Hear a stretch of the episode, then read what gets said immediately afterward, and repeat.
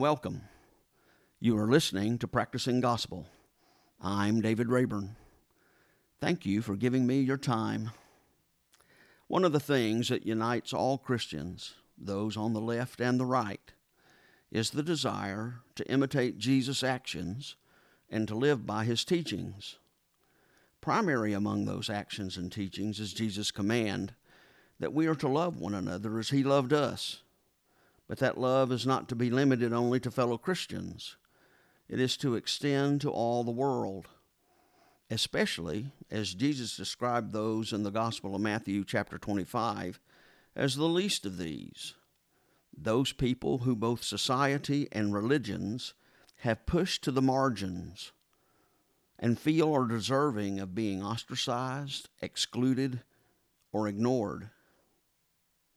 Those marginalized people include a wide array from those of different skin color, ethnic culture, nationality, social or economic status, and those who have violated cultural norms, taboos, and laws, and those who struggle with a special challenge such as limitation, loss, trauma, abuse, addiction, enduring mental or physical illness and disease.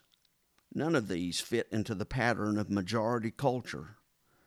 And yet, these are the ones with whom Jesus identified and said that we are to identify as well. So, throughout my efforts at offering this podcast, I regularly will include episodes such as today about situations of folks with significant challenges so that we will be able to understand better their experience. And hopefully, it will enable us to be better followers of Jesus and imitators of Him in our relationships with them. My guest today is the Reverend Robert Randolph. Robert is an ordained Baptist minister and has been active in ministry for 44 years. He has his undergraduate degree from Carson Newman College, a Master of Divinity from the Southern Baptist Theological Seminary, and has clinical pastoral education experience at the University of Louisville Medical School, the South Carolina Department of Mental Health, and Duke University Hospital. Robert has been a pastor and a chaplain at the Shenandoah Valley Youth Development Center. He is presently serving as a volunteer chaplain at Mission Hospital in Asheville, North Carolina. Robert is a survivor of strokes, and his work at the hospital is with those who have experienced strokes. So, Robert, welcome.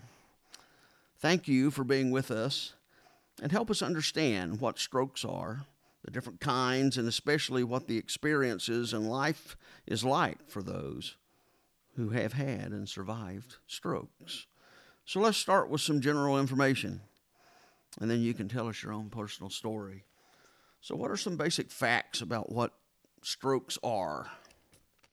Thank you, David. It is a privilege to be here and to share this time with you and those who are listening.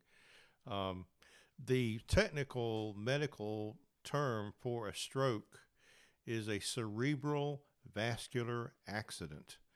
I always thought that seemed uh, somewhat ironic because we think of accidents as often being kind of things that aren't that serious. Uh, because we have accidents in life and usually we pick up and go on.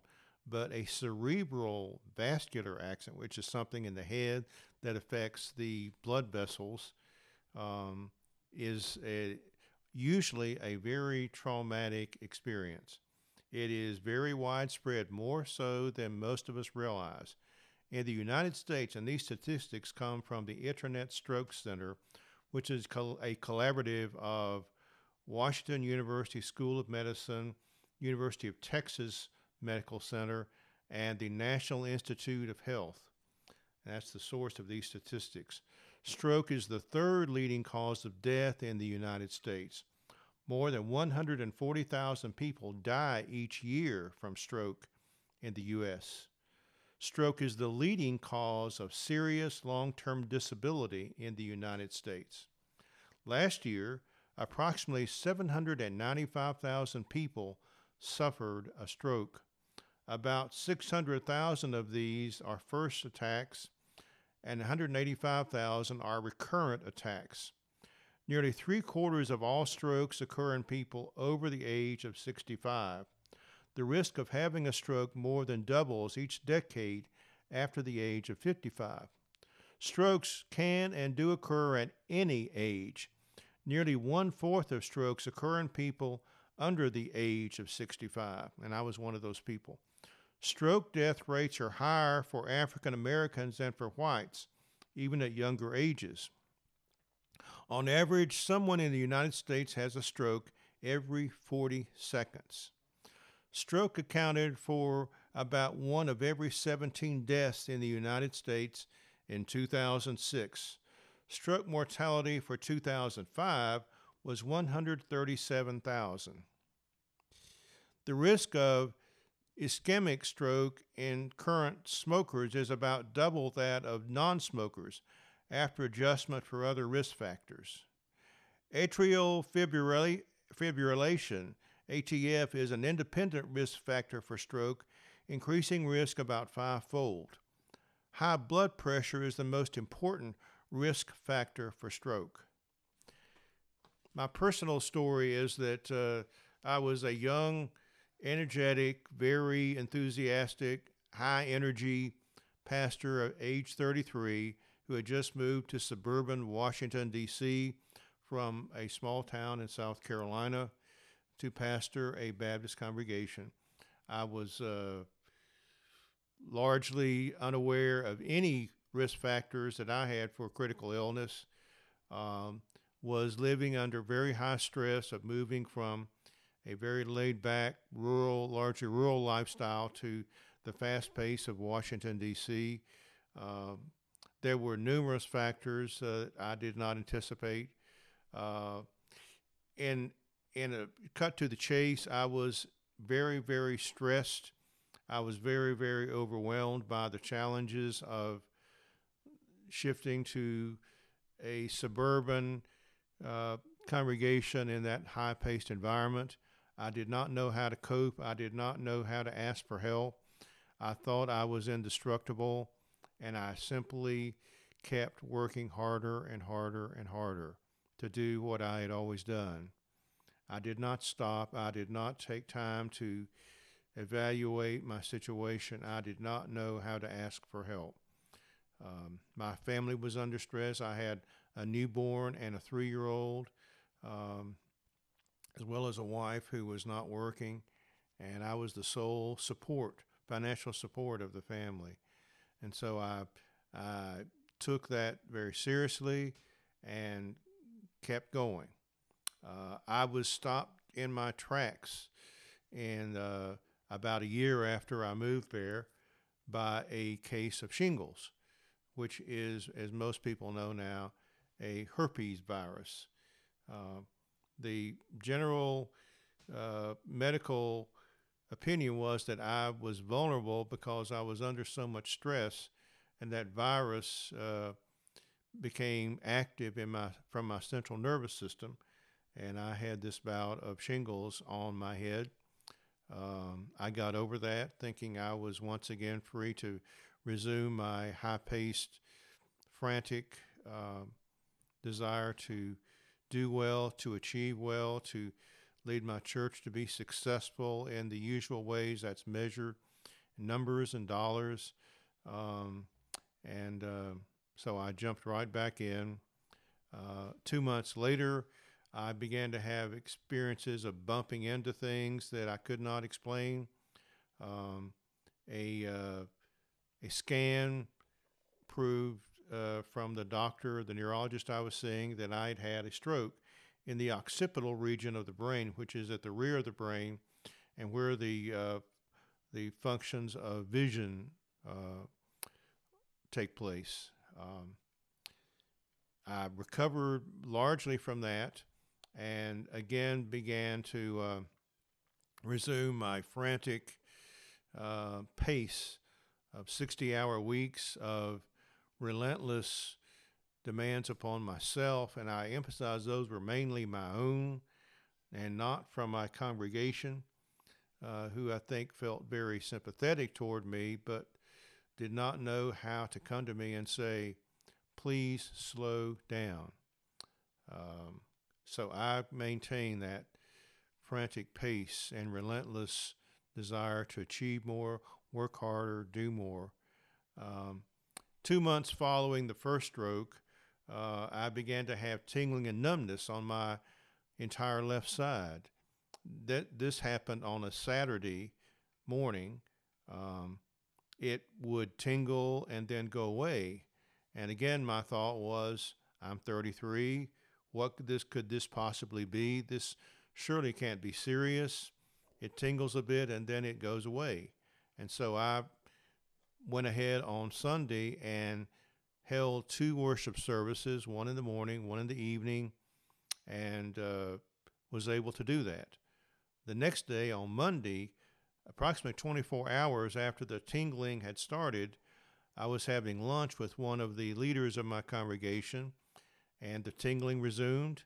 And I told him uh, to not worry, that this had begun two days earlier and would go away. And I said, I'm sure it will now. But as we sat there eating our lunch, the tingling did not go away. And I said, I'd better get home. Uh, the tingling is continuing. Uh, this was affecting my entire left side, including my left leg. And I was driving a car with a standard transmission at the time, which required, of course, my using a clutch with my left foot and leg. And so I prayed very seriously uh, that I could get home across some very busy major thoroughfares and there in the southeast suburbs of Washington. Did get home as I walked in the door my in-laws were visiting, and as I began to speak to them, I noticed that my the left side of my mouth was pulling away from center, and my speech was slurred. And my mother-in-law said, "Oh my, he's having a stroke." And the sheer terror hit me as I told her to please call my neurologist, who then asked that they bring me to the hospital and which they did. And I remained in, hos- in a hospital, not just that one, for approximately three months from that point, uh, both in early recovery and then in an initial round of rehabilitation, which lasted for several years. Um, my life radically changed because of the paralysis of my entire left side. Um, my thinking seemed confused.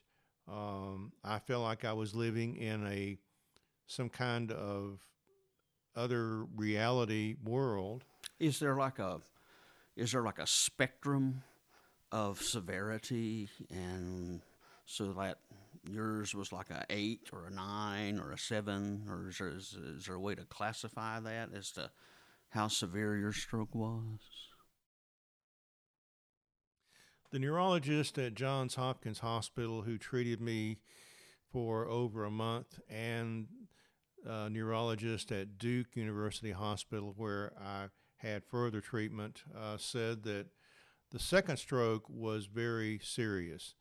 The initial one uh, in the occipital region was less serious, but because the the second one was in what they call the frontal parietal region of the brain, it affected some of the higher levels of uh, functioning more intellectually and uh, uh, obviously my left motor function was affected uh, which is why my left arm left leg uh, ceased to function for a short time um, the higher functions were the more difficult functions to recover and to heal from uh, there's not a, a scale of one to ten that neurologists use. They they speak about uh, individually about uh, what the individual's deficits are. They carefully test. There there, there was testing uh, repeatedly to find where the perceptual deficits are, um, and that helped them pinpoint what areas of my brain were affected, what functions were affected. Um, I remember uh, numerous uh, young professionals coming by from the hospital who were probably students because both of those hospitals were medical school training centers.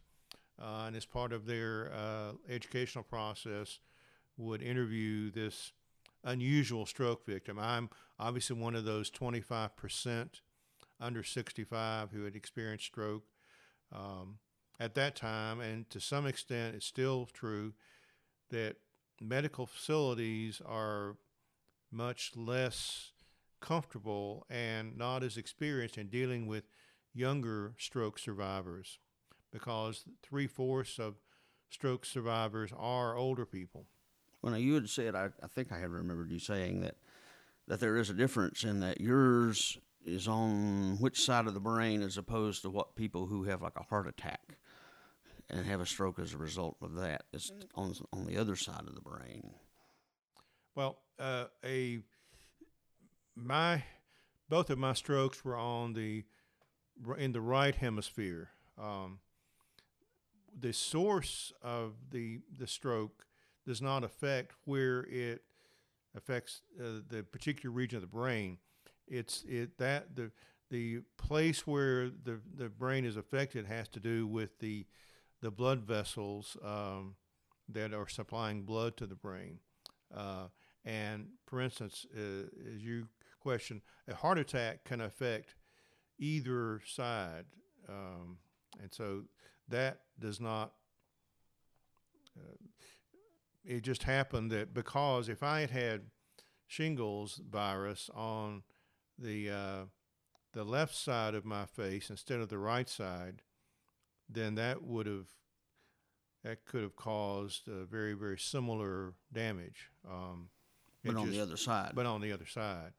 Um, so it's strokes are, are are very hard to pattern they are each unique, uh, both in the region of the brain they affect. And our brain is so incredibly complex, and we take that for granted uh, constantly that we perform these many functions. And yet, a stroke can wipe out one piece of a long uh, process of neurons who for instance, enable us to have conversations like you and I are having right now. Um, and a piece of, of that can be affected and damaged by uh, a stroke. And I might be looking at you as I am now, David, and see and describe your eyes, your mouth, your nose, uh, the shape of your head, and not recognize you as David Rayburn.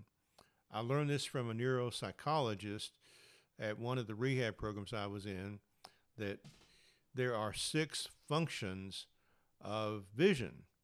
Uh, and any one of those can get damaged and skew our overall perceptions of things.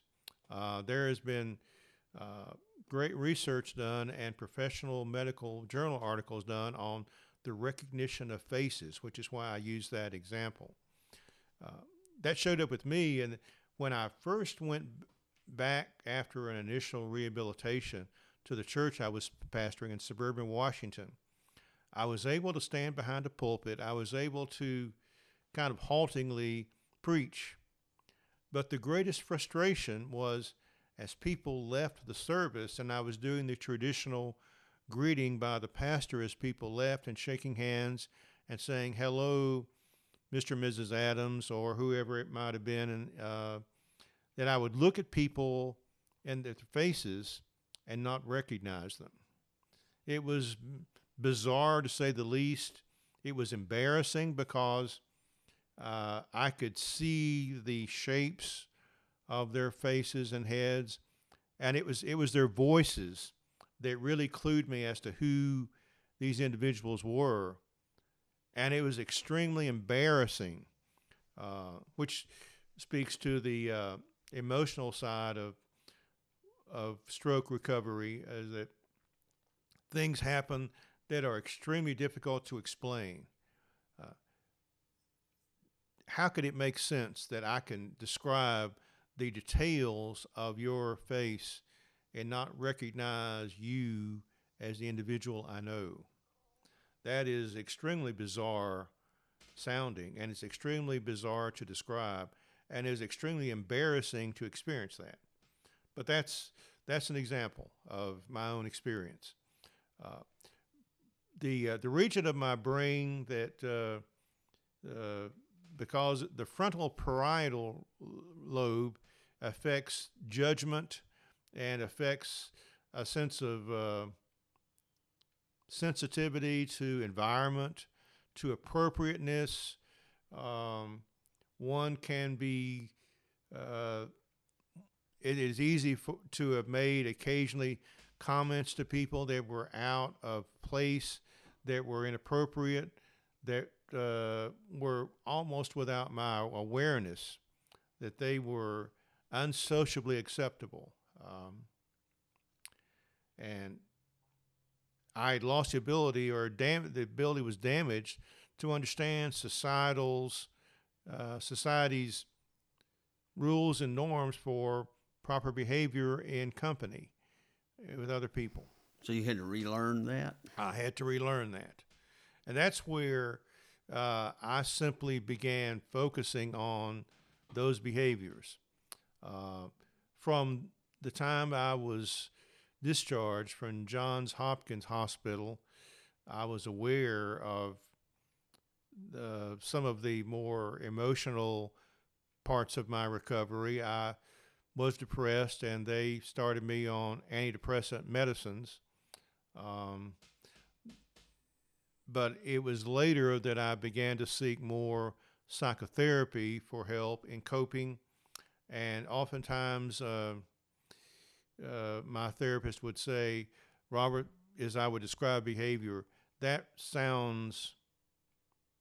I remember one time, as an example, when I was doing my uh, training at uh, Duke Hospital uh, as a chaplain for one year in clinical pastoral education. I'm a Star Trek fan, and I had as the message on my home phone to take messages that they that the party calling had reached uh, Starbase Randolph, and that they were invited to leave the star date and the appropriate message uh, for the captain of the ship. Um, one of my supervisors called one time to leave me a message and said, said, I don't know what the star date is, but Robert, here's what you need to know. My therapist at the time said, Robert, that sounds very juvenile, and you are trying to become a professional again. You need to have something that sounds more professional. That was a nuanced uh, kind of thing. And yes, I did change that message so that it sounded more like a professional minister chaplain rather than just some geeky guy who loves Star Trek. That's just an example of my recovery. Well, you had talked about that. Um, you know, you were the you were the breadwinner. Uh, so, kind of, what was the impact of this on your family? Uh, what was the impact of this on your career? Um, how did the, all that the, come uh, about? In both cases, the impact was very, very severe, uh, and seemingly for some time hopeless. Um, the changes in my personality that resulted from the neural damage, and that example I gave a minute ago is is one relatively small example of that, where my judgment was impaired and my perceptions were skewed. Um, I was not acting the way I had been acting.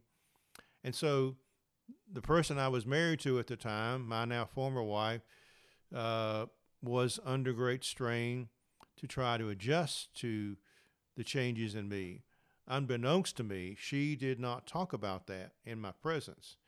She uh, chose to simply not talk about that at all, and uh, and yet my my sense was that she was upset with me, but uh, I did not know how, why, uh, and that did not come out until uh, we were in a therapy session uh, several years later, and the therapist asked her if the marriage was in trouble. And her response was, Yes, the marriage is in very deep trouble, which was the first clear understanding I had that my marriage was in serious jeopardy. And I did not know how to repair it and went into a panic mode of, of what will happen to me if I lose my family. Um, my ability to function as a pastor, my congregation was seriously impaired. My uh, ability to speak, uh, the intonations of my voice were deeply impaired. Uh, my my voice now has a pretty good range of depth. Uh, in those for at least a year, when I talked, it all came out sounding like this, and no matter how hard I tried, there was no intonation or depth in my speaking voice, which is extremely frustrating for a preacher. Um, and I did not know how to explain that. It was a couple of years later when I did my own research and found that there is a term for that kind of damage. Um, and it's it's called aprosody, A P R O S O D Y. It is less common than the aphasia, which is the trouble that people have who have strokes on the other hemisphere, where they cannot speak what they want to say. Uh, that is what we are most commonly aware of. But the the capacity to express feeling and depth in one's voice is less commonly known. And I was determined as a person who wants to know about things to find out what the problem was. And it was at a second rehabilitation hospital that I spent hours in their medical library discovering about what this aprosody meant. It meant that I just did not have the ability at that point to express myself. And so I was determined to find a way ahead. That seemed to be a dead end to keep preaching. And so I said, well, if there is no possibility for me to preach again, then I need to do something different. I did not know what that was. I went through some extensive evaluation programs in ministry and found that my long term love of counseling was probably my strongest suit. And so I looked at pursuing that in the future um, as a pastoral counselor, which is a form of ministry and for which there is uh, certification available. And uh, uh, so I, I wandered in a kind of wilderness for a time of uncertainty about my future. Um, and this, this was part of my quandary is that there was no clear way ahead, it seemed. And I was stuck in what seemed like neutral. I was living on a disability check because I had applied for and received disability benefits from Social Security because my neural damage was so extensive. Um, after my uh, wife separated from me, then I was on my own. But thanks to the disability check, I was able to survive financially. I was not able to work. Um, and I was simply it seemed like dead in the water. Um, I did not understand still why this was taking so long, why I felt so confused. Um, it just took a very long time. Um, this was in the late 80s, about three years after my strokes, that I was living on my own and felt very, very confused and despairing. The despair came from not seeing any clear options for my ministerial career and also because I was severely depressed. Um, this was partly a biochemical uh, cause, uh, which often happens after strokes. One of the reasons we're not more aware of it is that because three fourths of stroke happen with older people who are usually already impaired in life and not living active lives, and we think, okay, well, grandpa is uh, not feeling well, but he's an old man, so It really doesn't matter too much. That's just grandpa. He's old. He's had a stroke. And so depression is basically ignored in older people like that who are stroke survivors. However, young people who are depressed, it's it's critical because younger folks, especially someone in their 30s as I was, is not ready to just lie in the bed and coast toward the inevitable death. And so uh, I I began to speak up as I found opportunity to say, why do I feel so bad? Uh, why is this happening? Um, and I found resistance, if not ab- uh, almost uh, stonewalling, to respond to those questions. Um, but part of what was unleashed in me was a profound desire to get to the root of what happened, to find a new way forward, and to not give up. Um, this is what uh, I have called in an article I wrote Living in Exile. Um, I used a biblical image of the Israelites who were in exile in Babylon. Um, and uh, trying to find their way when they were away from the familiar places of Jerusalem and their homeland, away from their practice of their religion, away from the customs that uh, kept their lives orderly. I was living in a land of exile where I was in a new environment, living as a single person with my children on alternate weekends. I was living without a career. I I joke to people sometimes uh, about the normal greeting, especially that 30 something year old males greet each other. Hi, I'm Sam Jones, and I'm uh, an engineer with Lockheed Aircraft, for instance. And I would simply say, Hi, I'm Robert Randolph, and just not say anything else. And would wait for this uh, uncomfortable pause as the other individual would say, kind of thinking, well, what the heck do you do? Because midlife males in particular define ourselves by what we do. I this is who I this is my name, and I do X or Y, and uh, I'm I'm uh, I'm defined by that. And so here I am, living in this exile of disability, unemployment, um, and people don't know what to do with me. I introduce myself. I'm just Robert Randolph. Uh, I do not have a profession. I do not have a job.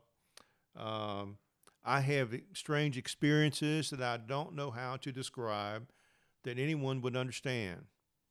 It was a strange and bizarre land for a young guy who felt like he was on his way up in a ministerial career, uh, who had a young, beautiful family, who was well respected by many people as a rising star.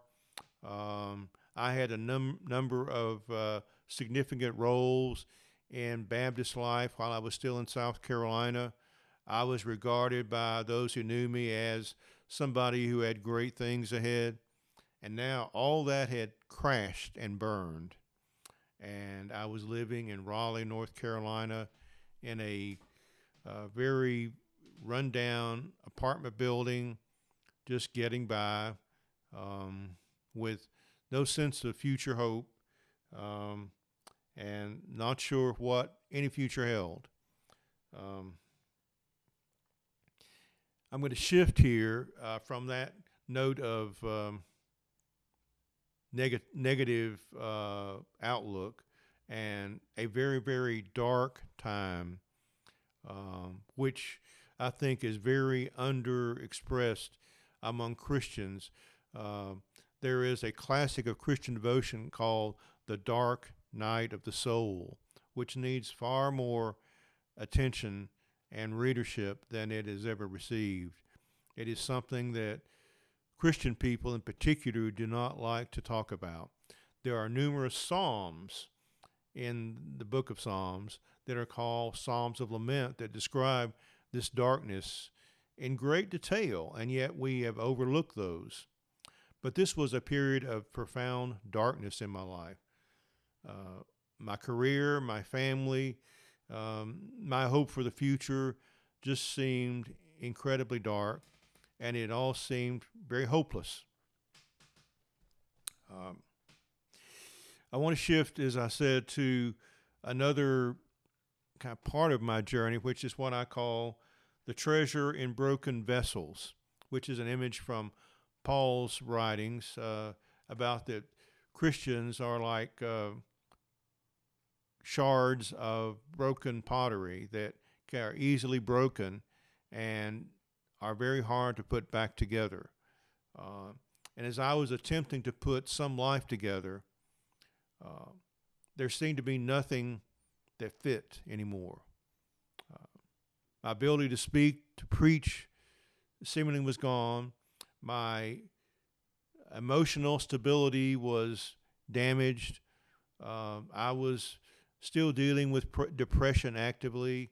Um, I was divorced in a world, especially among Baptists, where divorced clergy are treated with, if not uh, hostility, it basically just being ignored.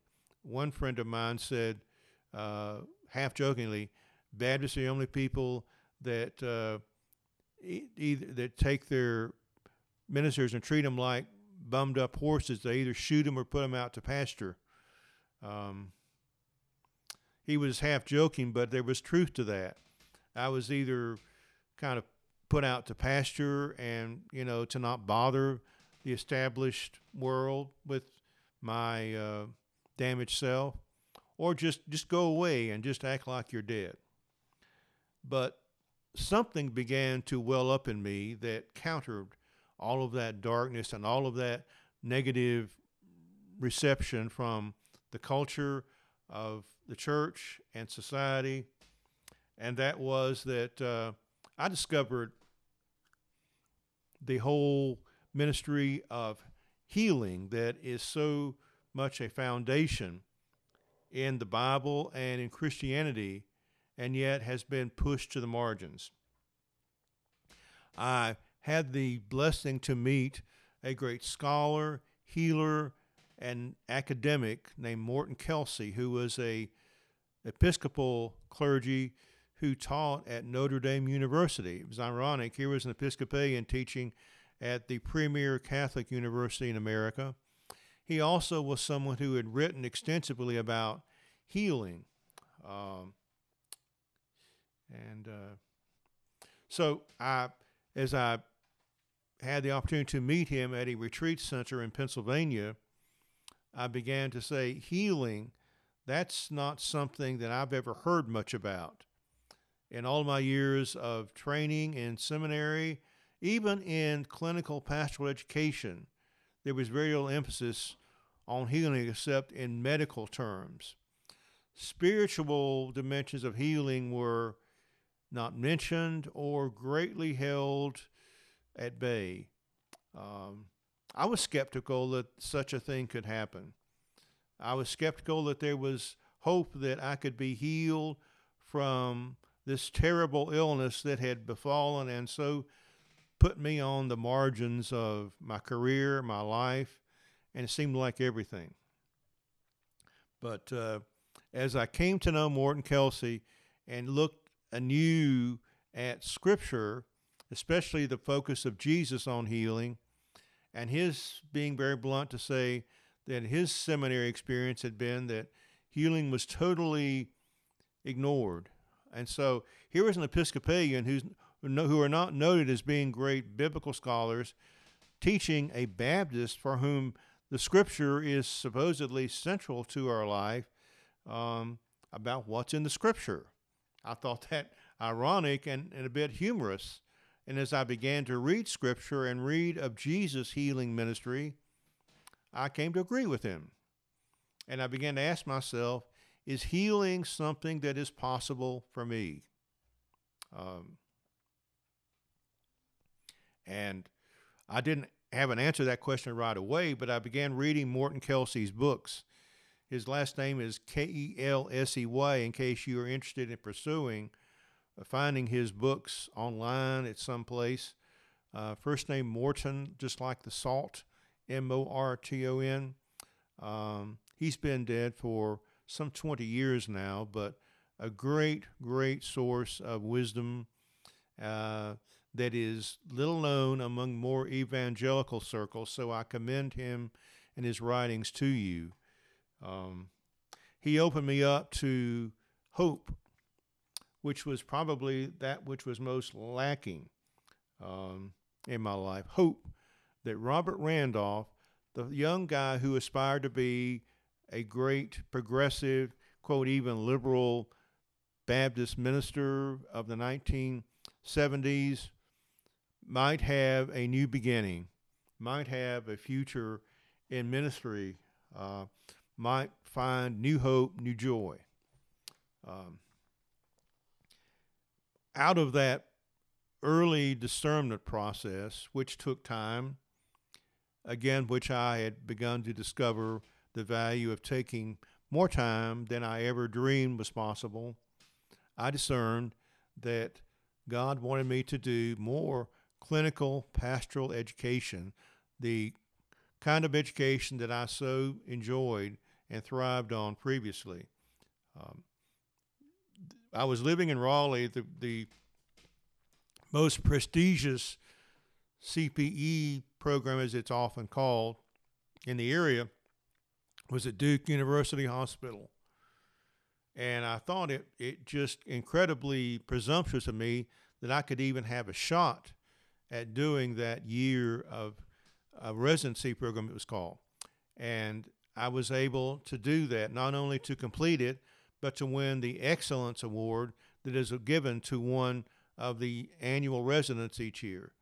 Um, to my amazement, um, and found new joy in doing ministry with people in trouble, patients with all kinds of ailments, people who, like me, had been blown out of the water, people who were searching for spiritual guidance. Out of that, I found new joy. Out of that, I discovered that I love to still lead worship and preach. I became the the one of the nine residents who most frequently led our worship services that the chaplains had each week.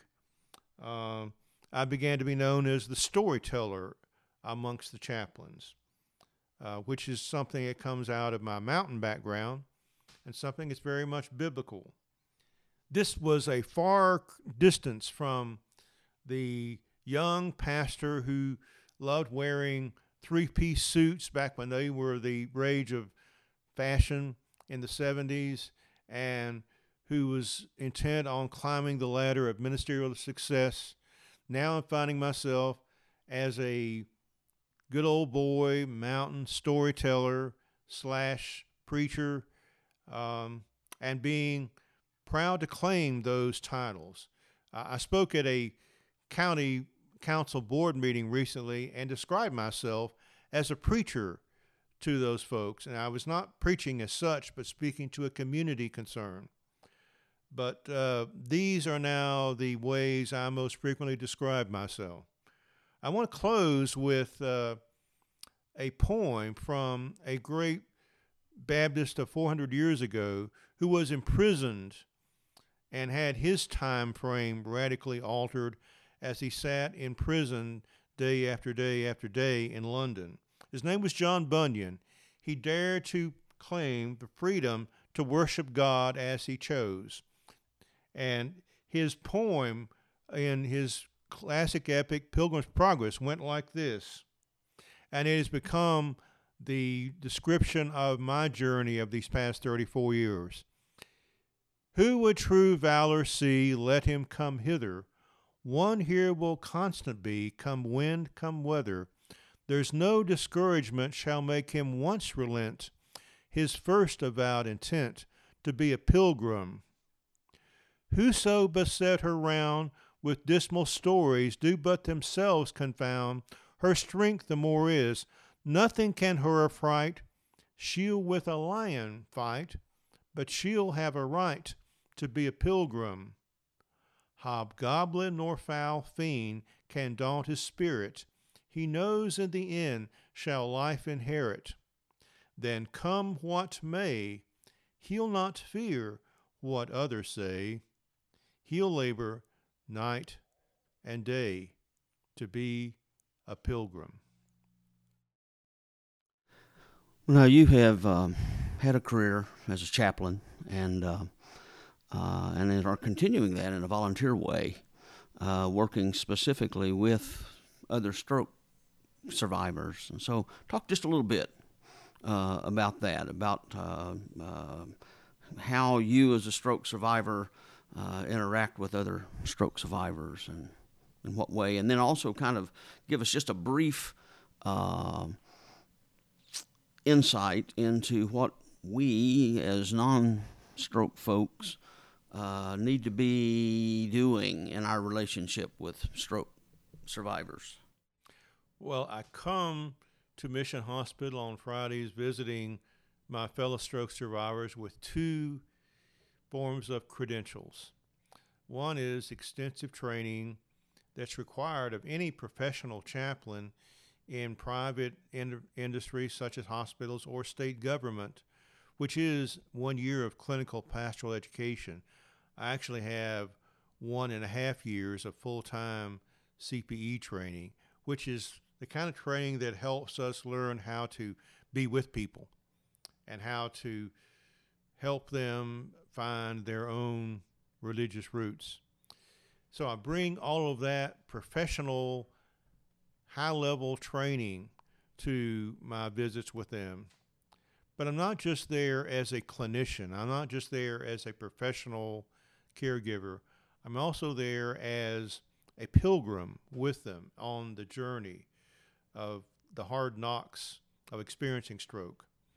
And so I will typically walk in and introduce myself as the chaplain on the floor that day and ask how things are going. Uh, the patient may say, uh, I'm doing fine, and uh, give a indication they really don't are not interested in talking to a chaplain, which is fine. It's a voluntary kind of conversation. And many times I say thank you and have a blessed day.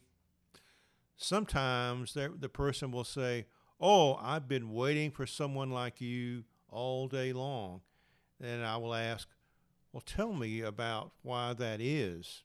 And as they proceed to tell their story, um, they might begin to tell me uh, what has befallen them from their stroke, what they're experiencing.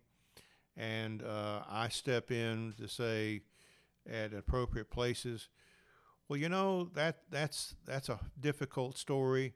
And I just want you to know that I am also a stroke survivor. And uh, many times that brings a, a new shining of light in their face to say, oh, uh, and that's when I am both clinical caregiver and a fellow stroke survivor, a pilgrim with them on the journey. And they may ask me specific questions about my experience. They may ask me uh, how long will it be until I am better like you? Because they are in the bed and may have significant paralysis or other disabilities that are hampering them. And here I am standing before them talking relatively coherently, as I am right now, and seemingly uh, functioning fairly normally. And I say, everyone's experience is different, and we never know what can be possible. But I can say to you, my experience has been that uh, I have found there to be great hope for the future. And I believe that's true for any of us. Um, what I'm describing is what is called neuroplasticity. And a, and a book by a neuroscientist named uh, Norman Doidge, D O I D G E, who is a MD and a neuroscientist, uh, it has found, been found that the brain is very, very adaptable uh, and uh, can change even at advanced ages. People who are old, uh, which is a new cutting edge for neurology and neuroscience. Um, that any of us have adaptable brains and can learn things and renew, rebuild pathways that none of us could ever imagine. So, uh, this new branch of neuroscience uh, called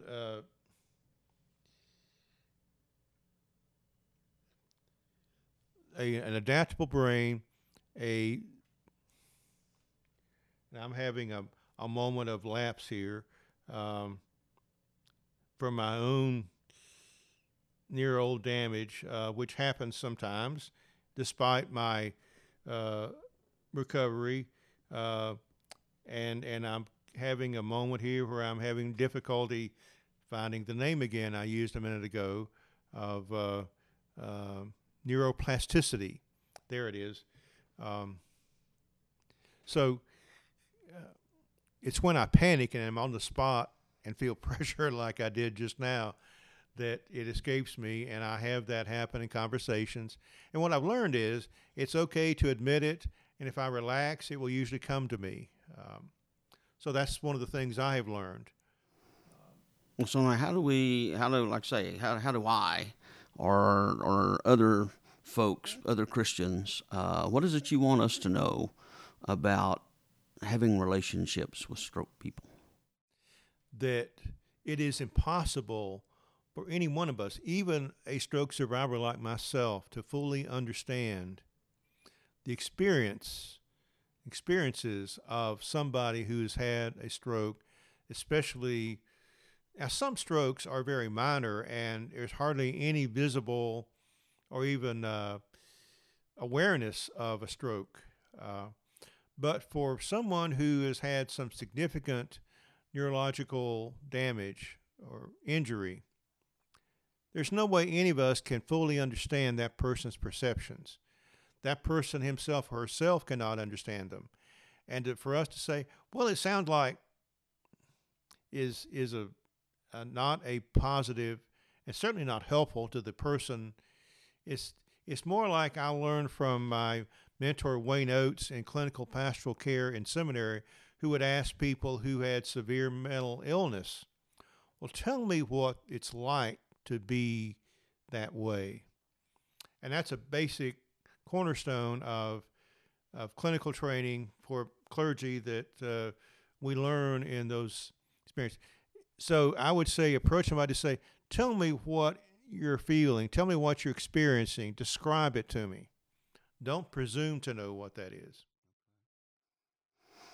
Well, Robert, you've uh, given us a lot to think about, and especially your uh, willingness and courage to, to tell us of, of your experiences and kind of be uh, open and revelatory about that. Um, that gives us great, uh, great insight uh, into what others are going through. So I thank you for being here today with me. My you, pleasure. You are listening uh, to Practicing Gospel. I'm David Rayburn. There are times when one's faith overlaps one's patriotism, when efforts to live faithfully share common interest with one's efforts to live patriotically. A significant part of the Baptist heritage that shaped me, and which I value, is the spirit of cooperation. My kind of Baptists believe that despite substantive differences, people can accomplish important and amazing things by cooperating on those things about which they agree, on however broad or general a plane that agreement may occur. That value seems to parallel the intent of our founding visionaries of our nation. The Constitution established means by which peoples of radically different beliefs and values can live peacefully and cooperatively together. So, as a cooperative Baptist and as a patriot, I believe it is important to build bridges of conversation and cooperation with every kind of life perspective. One group with which Christianity has had a tragic and terrible relationship set of experiences is the Wiccan or pagan community. For my part, I want to contribute to changing that history So, my next guest is Byron Ballard. She is a Wiccan high priestess. I hope you will tune in to our conversation. The music for this episode comes from a clip of a song called Father Let Your Kingdom Come that is on the Porter's Gate Worship Project Work Songs album and used by permission by the Porter's Gate Work Project. You can purchase the album and learn more about the Worship Project by going to the website theportersgate.com. This show has as its purpose enabling you to hear the voices of the Christian left and about the issues and concerns that are of interest to the Christian left. Practicing Gospel Inc. is a nonprofit organization. If you like what you've heard, go to my website at practicing-gospel.blubrry.net to subscribe and hopefully to donate. Your participation will help me continue this effort. Thank you for listening and for your support. Blessings from my mouth. Speak